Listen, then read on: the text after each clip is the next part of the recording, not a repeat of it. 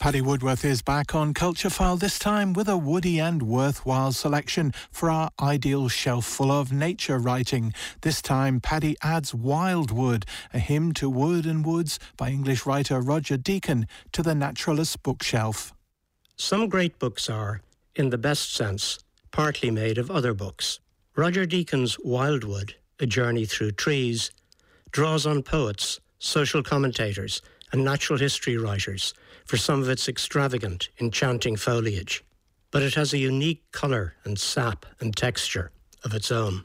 At one point, Deakin quotes Italo Calvino's definition of a classic as a book that has not finished what it has to say. He was far too modest to have imagined this, but this description perfectly fits Deakin's own work. I well remember the pleasures and the insights that I found in Wildwood on the first reading while I was writing my own environment book.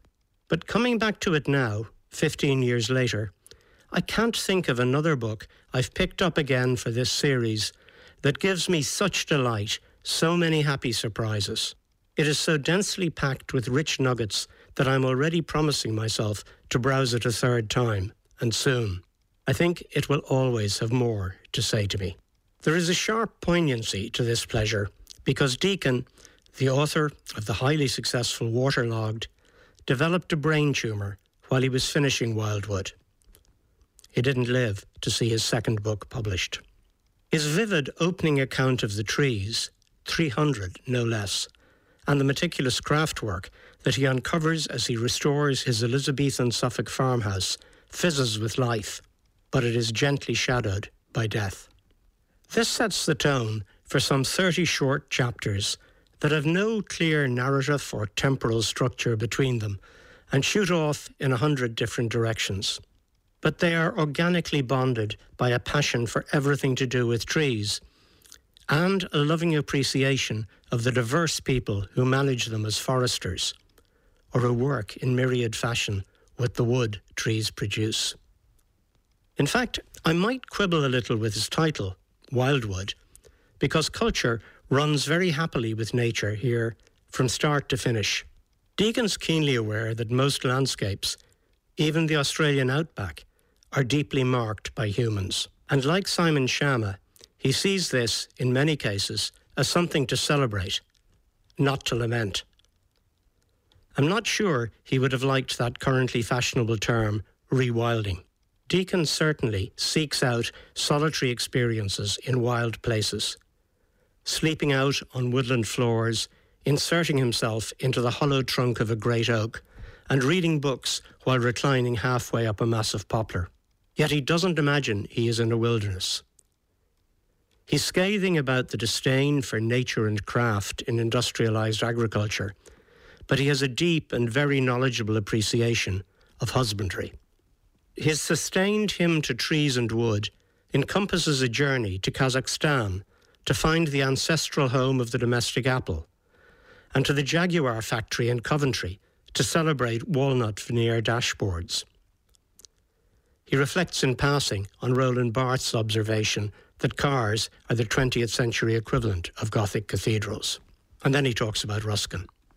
But any wooden object can launch an appreciative essay, from pencils to early aircraft propellers. He is a skilled woodsman and craftsman himself, coppicing by day, carving a new handle for a broken billhook in the evening, and plashing a hedgerow the next morning. But he never exhibits the macho arrogance that sometimes goes with such skills. It is his unassuming humility that carries him to the heart of things.